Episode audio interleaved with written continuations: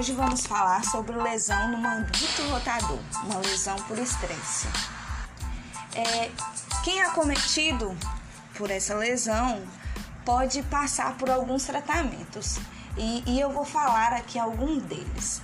É, ele pode ser dividido em três fases e no, na primeira fase pode ser exercícios de flexão, extensão e abdução com carga, infravermelho, TENS convencional de intensidade baixa, exercícios passivos e ativos assistidos, exercícios de flexão, extensão e adução com bastão sem carga, exercícios de pêndulo com bola ou peso de 1 kg para ganho de força e amplitude. É, na segunda fase, o paciente pode usar exercícios ativo assistido, extensão com uso de polia, elevação frontal com uso de bola, abdução com peso de 1 kg a 2 kg e exercícios de propriocepção. Pode também ser usada a crioterapia, a introdução de liberação miofacial para redução de dor. Na fase 3, o paciente já pode ter apenas orientações sobre alongamentos leves em casa, exercícios de extensão e flexão da escápula, exercícios ativos, ultrassom, elevação anterior, lateral, posterior do deltoide e exercícios com uso de teraband e exercícios de propriocepção. Se assim o paciente relatar uma melhora, ele pode ser avaliado e ser liberado. Se não, é necessário que faça mais uma semana de tratamento com exercícios para ganho de força, flexibilidade e ganho de ADM. É, agora, um tratamento dentro da piscina pode ser usada a hidroterapia junto ao tratamento e utilizado algumas técnicas de hidroterapia para alongamento e desbloqueio de alguns pontos, o fortalecimento de músculo e outros. E para isso, pode ser usada a técnica de bed ragaz, pois são exercícios focados para o ganho de amplitude de movimento, aumento de mobilidade dos tecidos neurais e miofaciais. É, serão usados também exercícios ativos voltados para adução e abdução e liberação da escápula e alongamentos.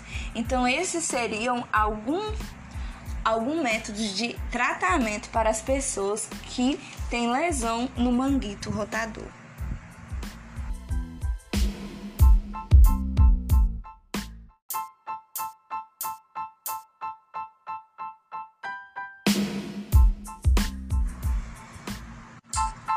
Hoje vamos falar sobre lesão no manguito rotador, uma lesão por estresse.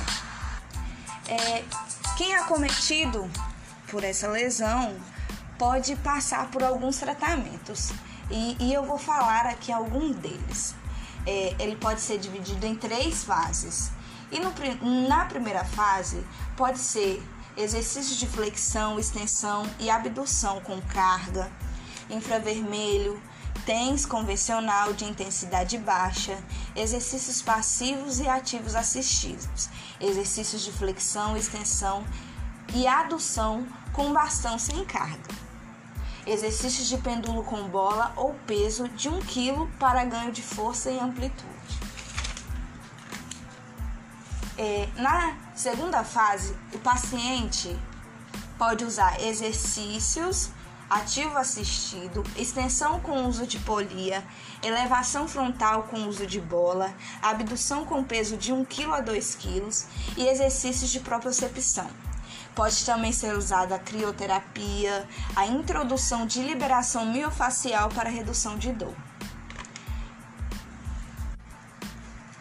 Na fase 3, o paciente já pode ter apenas orientações sobre alongamentos leves em casa, exercícios de extensão e flexão da escápula, exercícios ativos, ultrassom, elevação anterior, lateral, posterior do deltoide e exercícios com uso de teraband, exercícios de propriocepção.